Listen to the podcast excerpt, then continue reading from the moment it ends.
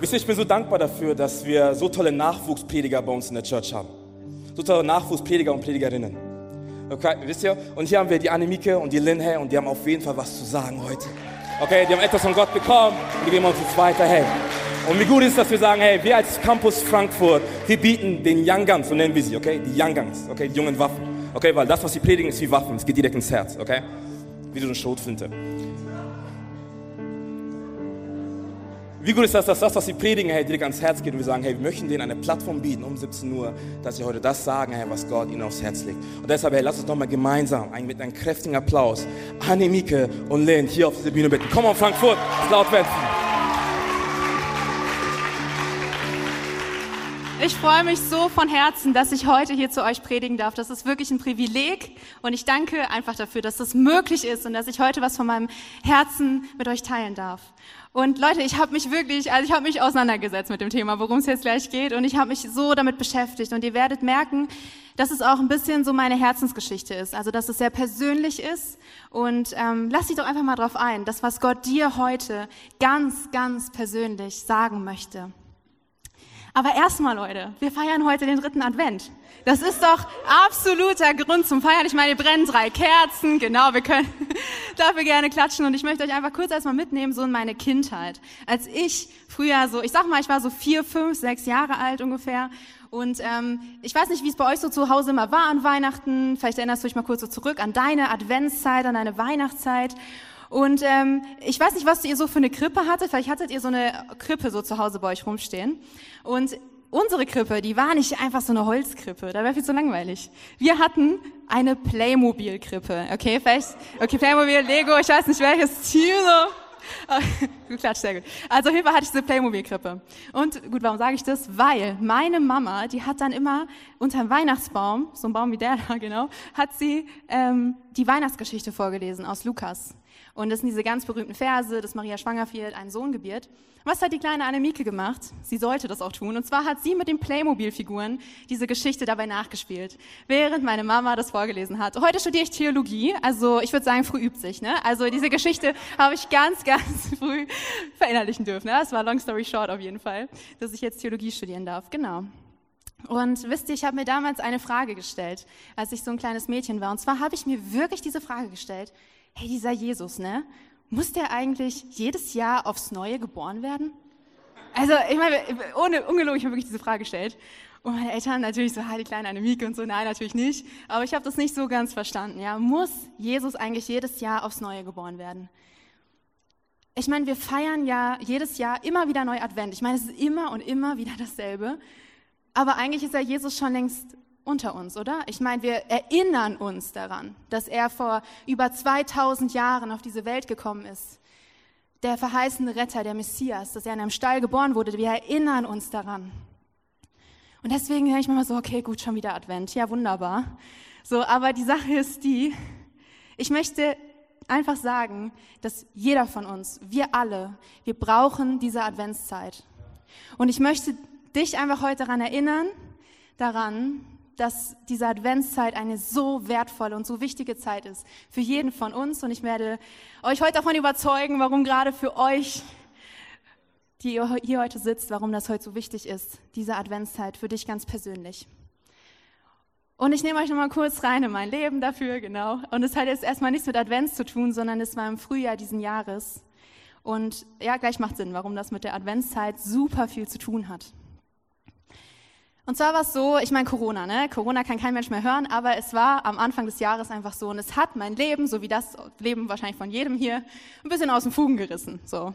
Und die Sache war halt, eigentlich ging es mir ja relativ gut. Ich meine, ich durfte zu meinen Eltern in die Heimat fahren, das war alles so eine ähm, beruhigte Atmosphäre, es wurde sich um mich gekümmert, aber so nach und nach spürte ich, irgendwas stimmt einfach nicht mit mir. Ich sage, wie es ist. Also ich habe, es hat sich so aufgebaut, so eine innere Zerrissenheit, Ganz ehrlich, weil ich nicht verstanden habe, was hier eigentlich gerade abgeht. Weil ich sag's dir, ich hatte ganz genaue Pläne damit, was Gott dieses Jahr alles machen soll, ja, was alles passieren soll in meinem Leben.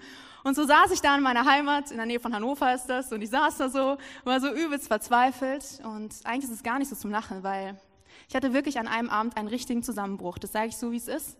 Ich bin richtig zusammengebrochen. Ich habe zu Gott gesagt, ey Gott, hast du eigentlich jemals ein einziges Gebet von mir erhört? Sag mal, gibt's dich eigentlich?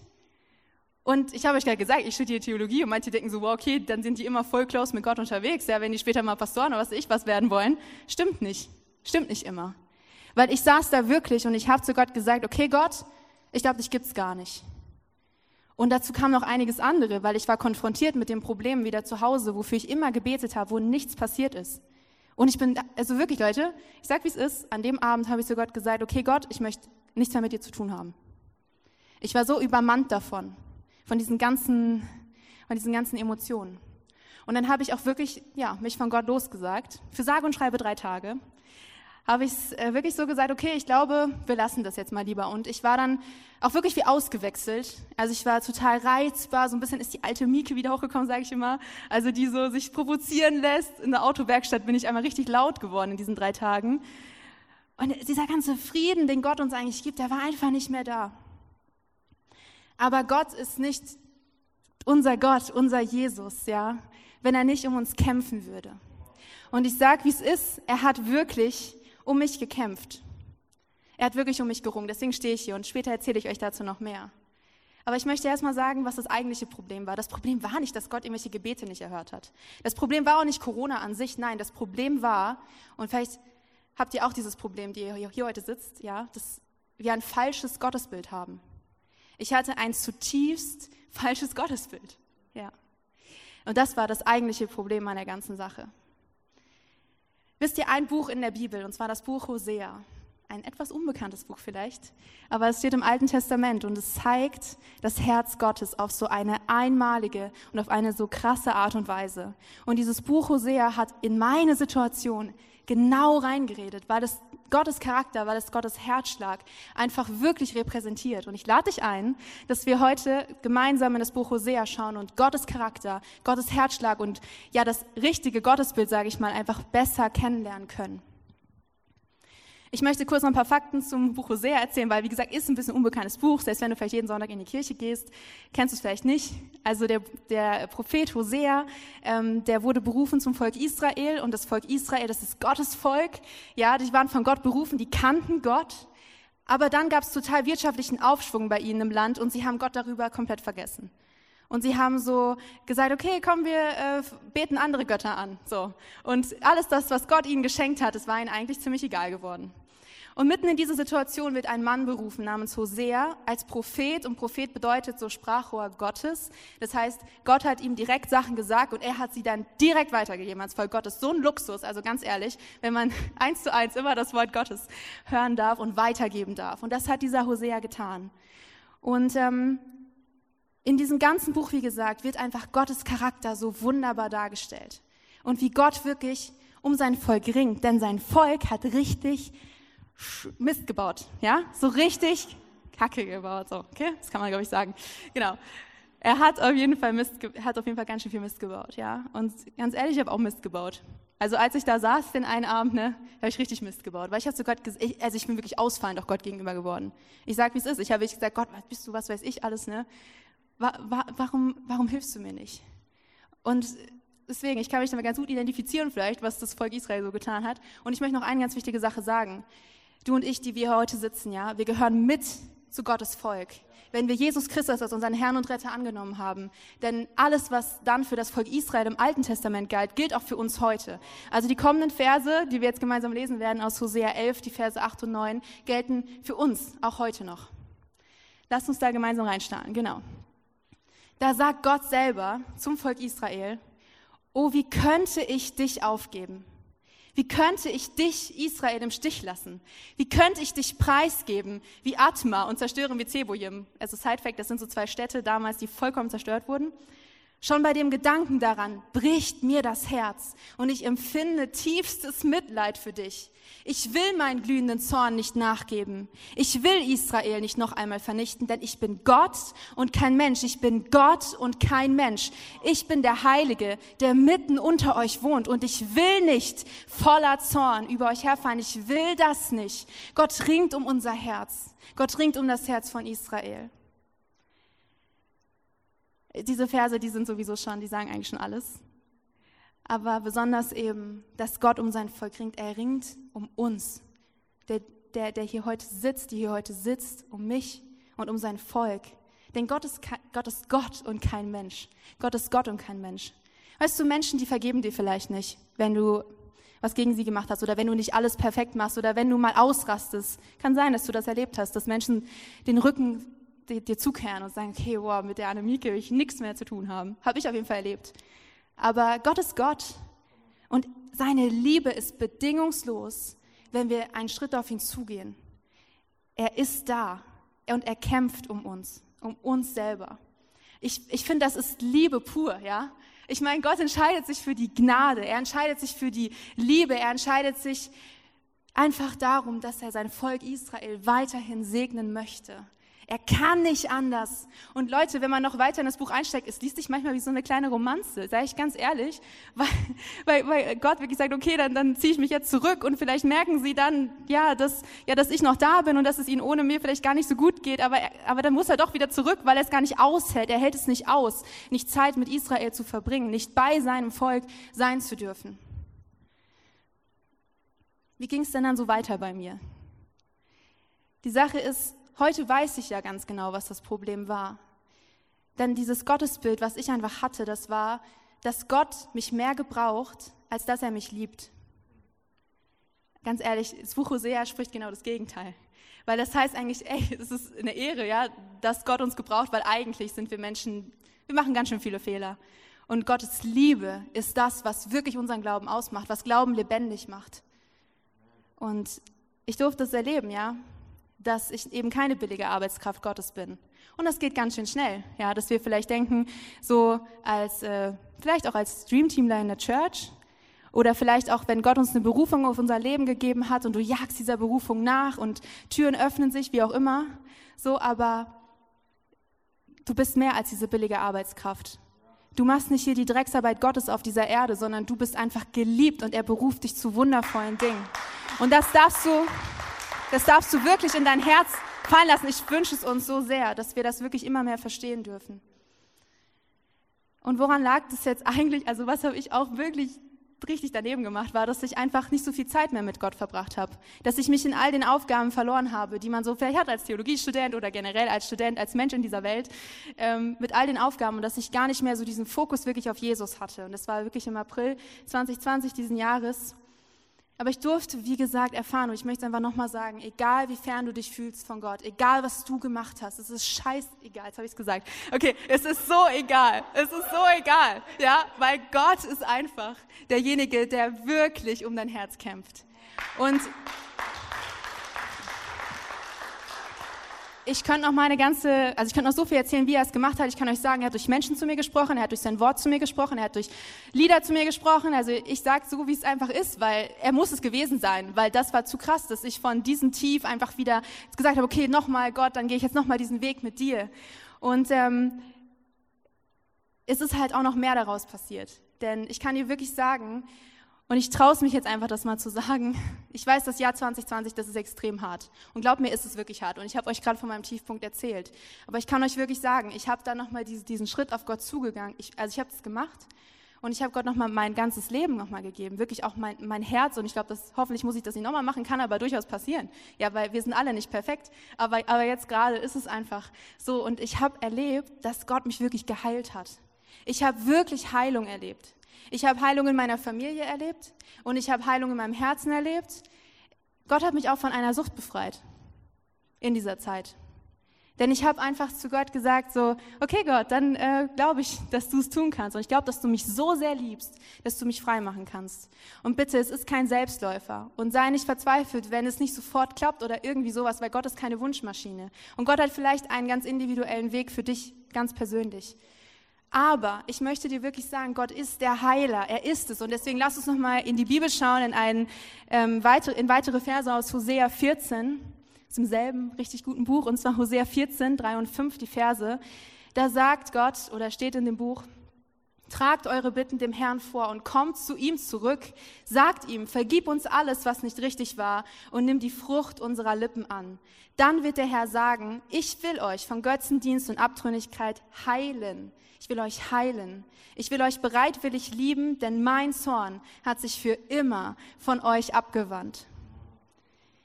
Und ich habe es euch gerade schon erzählt, Gott hat wirklich Heilung gebracht. Und nur Gott kann uns heilen. Ich bin da selber nicht rausgekommen aus den Sachen, in denen ich drin war, aber Gott hat Heilung geschenkt. Und ich weiß gerade gar nicht mehr, wie viel Zeit ich habe, aber ich glaube, ich komme jetzt zum Schluss. Und zwar, ich habe am Anfang die Frage gestellt, eigentlich ist es ja auch eine Weihnachtspredigt so. Und ich habe am Anfang die Frage gestellt, muss Jesus jedes Jahr aufs Neue geboren werden? Und es ist klar, dass er das nicht muss, weil Jesus ist eine historische Persönlichkeit, er wurde geboren vor 2000 Jahren. Ähm, aber die Sache ist einfach, dass dein Glauben jedes Jahr aufs Neue geboren werden muss. Immer und immer wieder. Und dass wir immer und immer wieder Ja sagen müssen zu diesem Gott. Und Jesus Christus ist dafür zu uns gekommen, weil er versteht unsere Nöte. Er ist Gott und kein Mensch, aber er ist trotzdem Mensch geworden. Für uns, für, di für dich und mich, die wir hier heute sind. Und das ist die Botschaft von Weihnachten. Das ist Heilung, das ist Liebe, das ist Gnade und das ist immer auch ein Neuanfang. Also nochmal, ich gebe es dir nochmal mit. Jesus, der muss nicht jedes Jahr aufs Neue geboren werden. Aber dein Glauben, der darf immer wieder aufs Neue geboren werden. Der darf immer wieder erfrischt und erneuert werden und auf ein neues Level, wie auch immer, was auch immer dran ist bei dir gerade. Ähm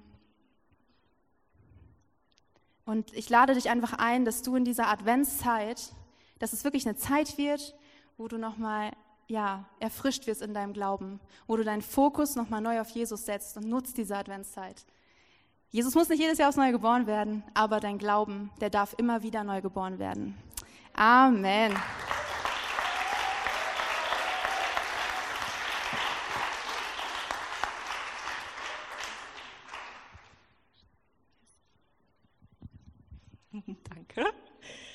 hey, so gut.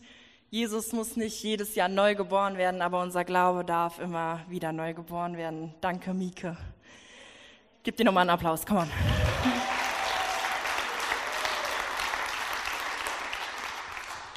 Yes, diejenigen, die mich kennen, die wissen, der erste Advent oder generell die Adventszeit beginnt bei mir ab dem 1. November. Da fange ich an, Weihnachtslieder zu hören. Ich gucke mir auf Netflix die ganzen cheesy Weihnachtsfilme an. Ich kaufe Lebkuchen ein. Ich bin einfach im Christmas Spirit und ich schäme mich auch nicht dafür. Danke.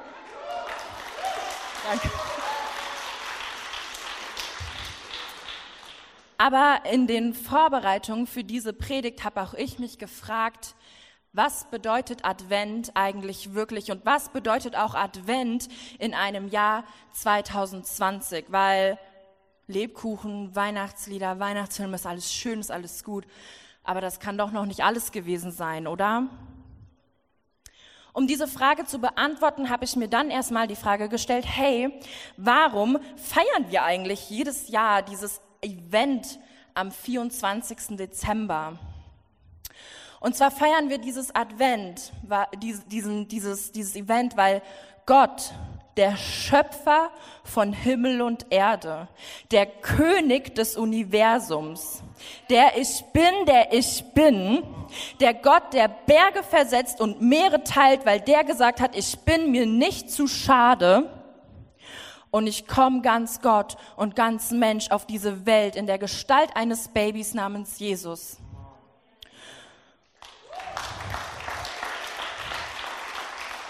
Und es gibt bestimmt viele Gründe oder Wege, wie man das erklären könnte, warum Gott das als nötig erachtet hat. Aber ich glaube, der wichtigste Grund ist Liebe. Weil es war nämlich diese Situation, ähm, die Menschheit damals, die konnte Gott nicht mehr so begegnen, wie Gott sich das mal gedacht hatte für uns, ja, weil es gab den Sündenfall, wir haben Fehler gemacht, wir haben uns von Gott entfernt.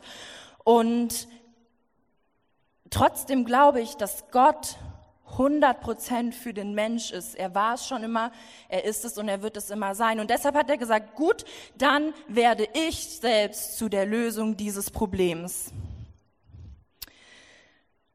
Und dann kam Jesus und Gott hat so einen völlig neuen Zugang zu ihm erschaffen. Er ist einfach erst ein Baby geworden, er ist Mensch geworden, um auf diese Welt zu kommen. Er hat die Begegnung zu ihm durch Jesus völlig neu definiert. Ich finde das so krass. Gott hat das einfach gemacht für dich und für mich. Denn so sehr hat Gott die Welt geliebt, dass er seinen eingeborenen Sohn gab, damit jeder, der an ihn glaubt, nicht verloren geht, sondern ewiges Leben hat. Wenn du schon mal hier in einem Gottesdienst von der Move Church warst, dann kennst du diesen Vers vielleicht auch schon. Wenn du öfter hier bist, kennst du ihn sehr gut, weil er ähm, immer bei dem Video von unserem Intro gezeigt wird. Und vielleicht denkst du dir jetzt, okay, gut, Lynn, ich habe den langen Weg hier auf mich genommen und das ist jetzt so the most basic Bibelstelle, die du hättest aussuchen können. Ich kenne die schon und ich kenne sie sehr gut. Aber ich möchte dir einfach sagen, das ist das, was diese skandalöse Liebe von Gott zu uns für mich zusammenfasst. Denn so sehr hat Gott die Welt geliebt, dass er seinen eingeborenen Sohn gab, damit jeder, der an ihn glaubt, ewiges Leben hat und nicht verloren geht.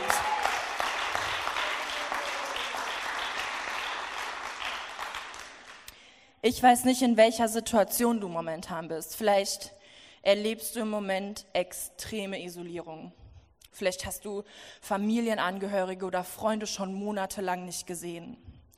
Vielleicht fällt dir im Homeoffice, Stefan, du kannst ja auch ein Lied jetzt davon singen, die Decke auf den Kopf und dein Highlight ist es, dass du einmal in der Woche noch zum Supermarkt gehen kannst oder in einen Gottesdienst der Move Church.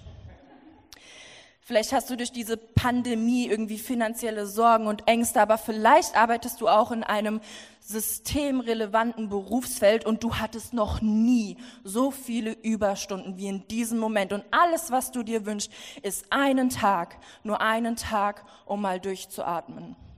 Vielleicht hast du Kinder. Vielleicht hast du Kinder, denen du irgendwie erklären musst, was gerade in dieser Welt vor sich geht warum sie in der Schule sitzen mit Masken und geöffneten Fenstern im Dezember. Und du versuchst aber irgendwie trotzdem noch eine Balance zu schaffen, weil du willst nicht, dass dein Kind ja diese Last auf seinen Schultern spürt. Ich glaube, egal wo du gerade bist, egal wo gerade deine Herausforderungen sind, Jesus, er ist auf diese Erde gekommen, um dir genau dort zu begegnen, dort wo du bist.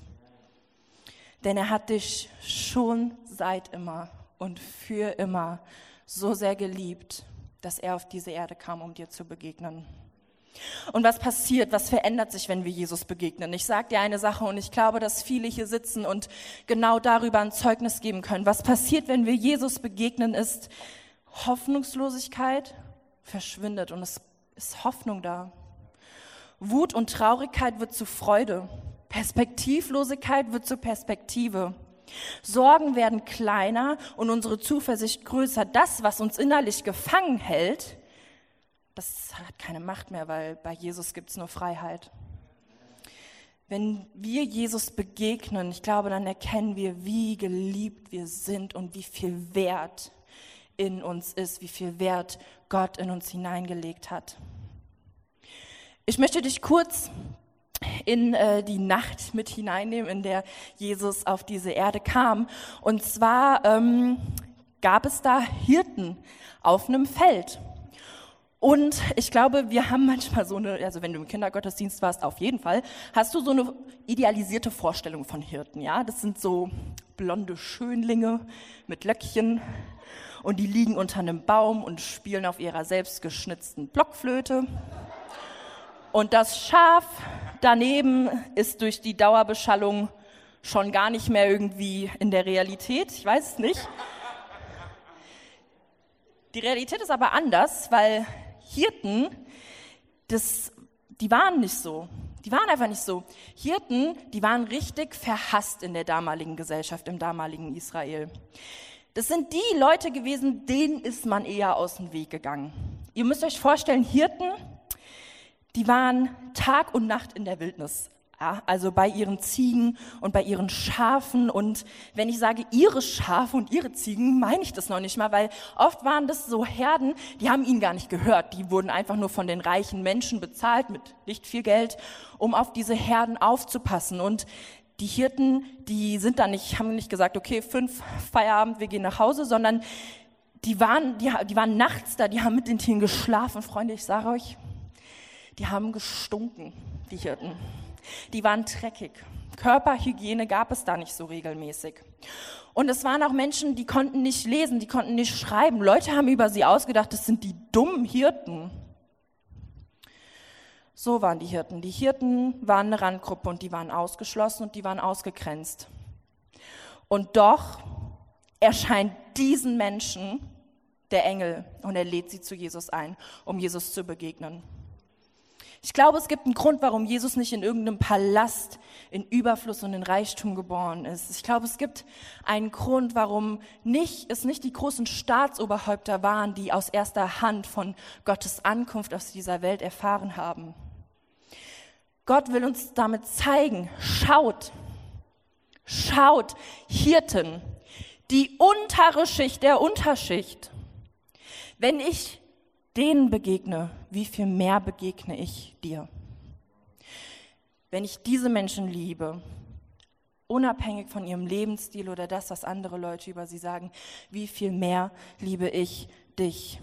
Denn ich, Gott, er hat die Welt so sehr geliebt, dass er seinen eingeborenen Sohn gab, um dir und mir da zu begegnen, wo wir sind. Ich bin der festen Überzeugung, so wie Jesus dir und mir ganz persönlich jetzt auch gerade in dieser Adventszeit begegnen will, so will er dich auch nutzen, um anderen Menschen zu begegnen. Denn so wie du Herausforderungen hast, sei es jetzt wegen der Pandemie oder nicht, so gibt es eine ganze Welt voller Menschen mit Herausforderungen.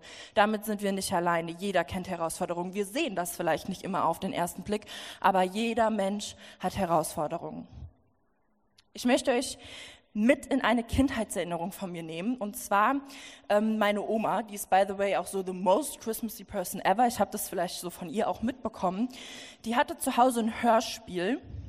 Und in diesem Hörspiel ging es in der Kurzfassung darum, es gibt einen älteren Mann, der heißt Vater Martin. Und Vater Martin, er lebt in Russland, falls für jemanden relevant sein sollte. Ähm, und Vater Martin, der ist ähm, Schuster und der hat nicht so viel Geld, deshalb lebt er irgendwie in seiner Werkstatt, hat da so auch ein Bett drin stehen. Und seine Frau ist schon verstorben, seine Kinder sind aus dem Haus, er ist an Weihnachten alleine und den Abend vor Weihnachten liest er in der Bibel und er schläft ein und dann hat er eine Vision, weil der Vater Martin, der hat diesen großen, großen Wunsch, dass Jesus ihn besuchen kommt. Der möchte Jesus so unbedingt begegnen.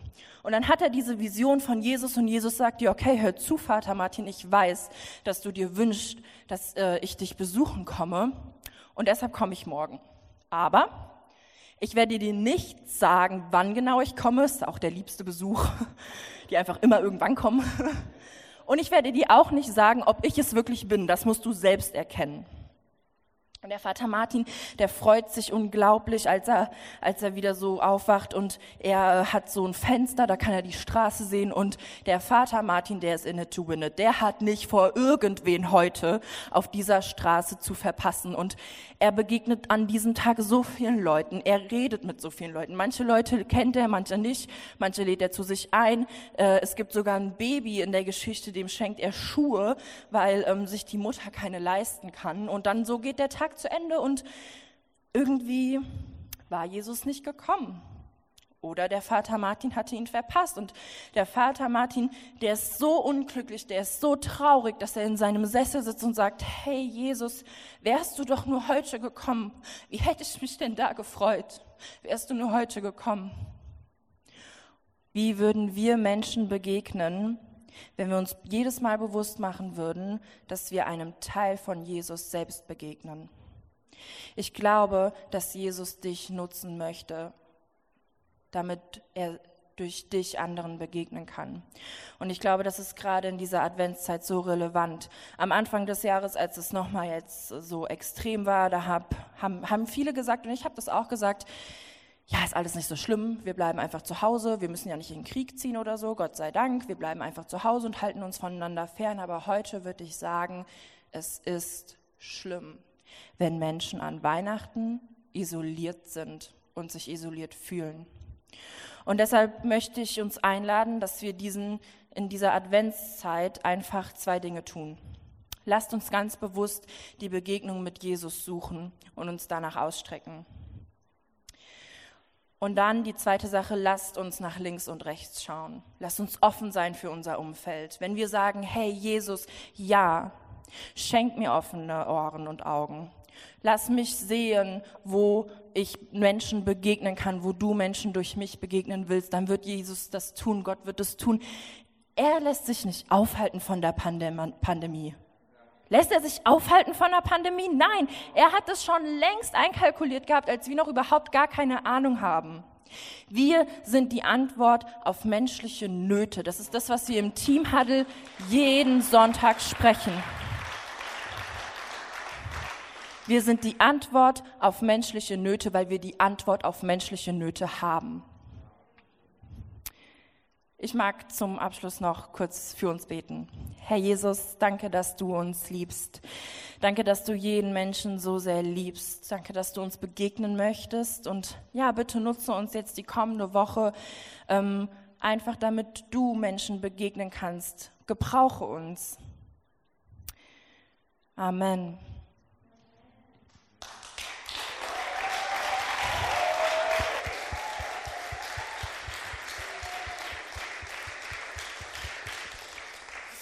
Hey, vielen, vielen Dank, Mieke. Vielen, vielen Dank, Lynn. Hey, haben die es nicht gut gemacht, oder? Hey, die haben grandios, oder? Komm, Frankfurt, komm, lass laut werden für die.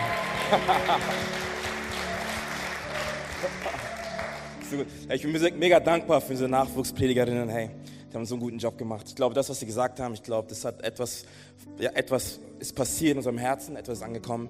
Und wirklich an dieser Stelle nochmal vielen, vielen Dank euch beiden. So gut, so stark. Hey, wenn wir Gott begegnen, dann bleiben wir nicht stehen, sondern wir fangen an, eine Plattform zu bieten, wo andere Menschen auch diesen Gott erleben werden.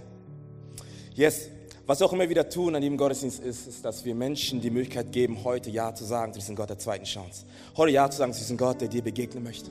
Heute Ja zu sagen zu diesem Gott, hey, der bei dir nah sein möchte. Diesen Gott, der gesagt hat, hey, ich reiße den Himmel auf, um bei dir zu sein. Denn so sehr habe ich die Welt geliebt. Wisst ihr, Mika hat vorhin auch schon gesagt, hey, unser Gott ist ein Gott, er ist kein Mensch. Und wisst ihr, Menschen machen viele Fehler. Menschen tun Dinge, die nicht richtig sind. Menschen lieben nicht immer bedingungslos. Menschen sind abhängig von Umständen, von Gefühlen, von Situationen. Doch Gott ist ein Gott, der bedingungslos liebt. Diese Bibel spricht davon, dass Gott mit uns eine Beziehung gestartet hat. Am Anfang dieser Zeit hat er uns geschaffen für eine Beziehung mit ihm. Doch aufgrund von Sünde, aufgrund von falschen Entscheidungen, aufgrund dessen, weil wir gesagt haben, Gott, ich möchte mein Leben leben ohne dich, kam Sünde in dein und mein Leben hinein. Was ist passiert? Unsere Beziehung zu Gott ist zerbrochen. Und wisst ihr, ich liebe genau das, was sie gesagt haben. Hey, Gott hat allen Recht, zornig zu sein. Gott hat allen Recht zu sagen, okay, wisst ihr was, hey, ihr entfernt mich von mir, okay, ich entferne mich von euch. Das hat Gott nicht getan, oder? Gegenteil, er liebte uns so sehr. Er liebte uns so sehr, dass er einen eingeborenen Sohn gab für dich, für mich, damit wir ewiges Leben haben und nicht verloren gehen. Come on, ey genau das ist passiert, oder? Und genau darum feiern wir Weihnachten, uns immer wieder bewusst wird, hey, Gott hat den Himmel Bewegung gesetzt, um bei uns zu sein. Aber nicht nur, dass er bei uns ist, sondern er möchte uns auch retten vor Schuld, vor Sünde, vor Scham, vor Verletzung, vor all dem Zerbrochenen hier auf dieser Welt. Weil der Name von Jesus bedeutet, Gott rettet. Okay? Gott rettet. Und der Höhepunkt dieser Rettung fand am Ostern statt, als Gott sein Leben gab für dich, für mich, als er für deine und meine Schuld gestorben ist. Was ist unsere Antwort darauf? Ich glaube, unsere Antwort ist Glauben. Glauben. Wisst ihr, das griechische Wort für Glauben, was im Testament ist auf Griechisch geschrieben, bedeutet Pistis. Pistis. Und Pistis ist dasselbe Wort wie Vertrauen. Pistis bedeutet Vertrauen. Das heißt im Endeffekt, hey, wir glauben nicht in irgendeine Luft hinein. Wir glauben nicht in irgendeine Situation hinein, sondern wir vertrauen an den Ich Bin, der ich bin. Wir vertrauen an den Gott der zweiten Chance. Wir vertrauen an diesen Gott, Herr, der an Weihnachten auf die Erde gekommen ist und an Ostern sein Leben für dich und mich gegeben hat. Die Antwort auf diese Tatsache, auf die Güte Gottes, auf seine Gnade ist Vertrauen. Weil Gott Beziehung liebt, weil Gott dich und mich liebt. Ja, vielleicht bist du hier und sagst, hey, ich habe noch keine Beziehung zu diesem Jesus. Aber ich möchte diesen Gott kennenlernen. ey, gar kein Problem, du bist nur ein Gebet weit entfernt. Ich möchte gleich eine Plattform bieten, wo du heute Ja sagen kannst. Und diesen Gott der zweiten Chance. Und dazu bitte ich einfach, uns gemeinsam die Augen zu schließen, da wo wir sind, ey. Da wo wir sind. Ich werde gleich fragen, hey, wenn du hier bist und sagst, ich möchte mein Leben mit diesem Gott verbinden, hey, dann heb einfach ganz kurz deine Hand. Damit ich weiß, wofür ich beten kann. Hey, wenn du hier bist und sagst, ich möchte mein Leben mit diesem Gott verbinden, dann heb jetzt kurz deine Hand, da wo du bist. Hey, danke schön. Dankeschön. Da wo du bist, hey. Es geht nicht um deinen Nachbarn, es geht um dich und zwischen dir und Gott. Ey. Da wo du bist. Dankeschön. Ihr könnt die Augen wieder aufmachen. Ich möchte ein Gebet sprechen. Dieses Gebet ist keine Wunderformel, okay? Aber es ist, es ist ein, ein Neustart in das Leben mit Jesus. Und ich möchte dich bitten einfach, du, der, ihr, die gerade die Hand gehoben hat, einfach das Gebet mitzubeten. Und die ganze Church soll mitbeten als unterstützen, okay? Und ich bete das Gebet vor und wir beten alle gemeinsam nach, okay? Und zwar laut. Ja? Okay. Jesus, danke, dass du da bist. Danke, dass du mich so sehr liebst. Danke, dass du mich angenommen hast. Komme du in mein Herz. Vergib mir all meine Schuld. Vergib mir all meine Fehler. Vergib mir, dass ich von dir weggerannt bin. Komm du in mein Herz. Denn von nun an sei du mein König. Sei du mein Gott. Sei du meine Nummer eins. Und ich bin dein Kind. In Jesu Namen. Alle sagen Amen, Amen. Komm mal, komm mal, lass uns mal feiern, hey. Die Bibel spricht davon, dass es eine Party ist, wenn Menschen sich entscheiden für ein Leben mit dem Gott der zweiten Chance. Komm on, hey, komm mal, Frank, es geht laut, oder? Komm on, lass uns mal feiern hier. Komm on. Yes. Come on. Da gibt es sogar Lichtshow dazu. Wie cool ist das denn? hey, wir wollen dir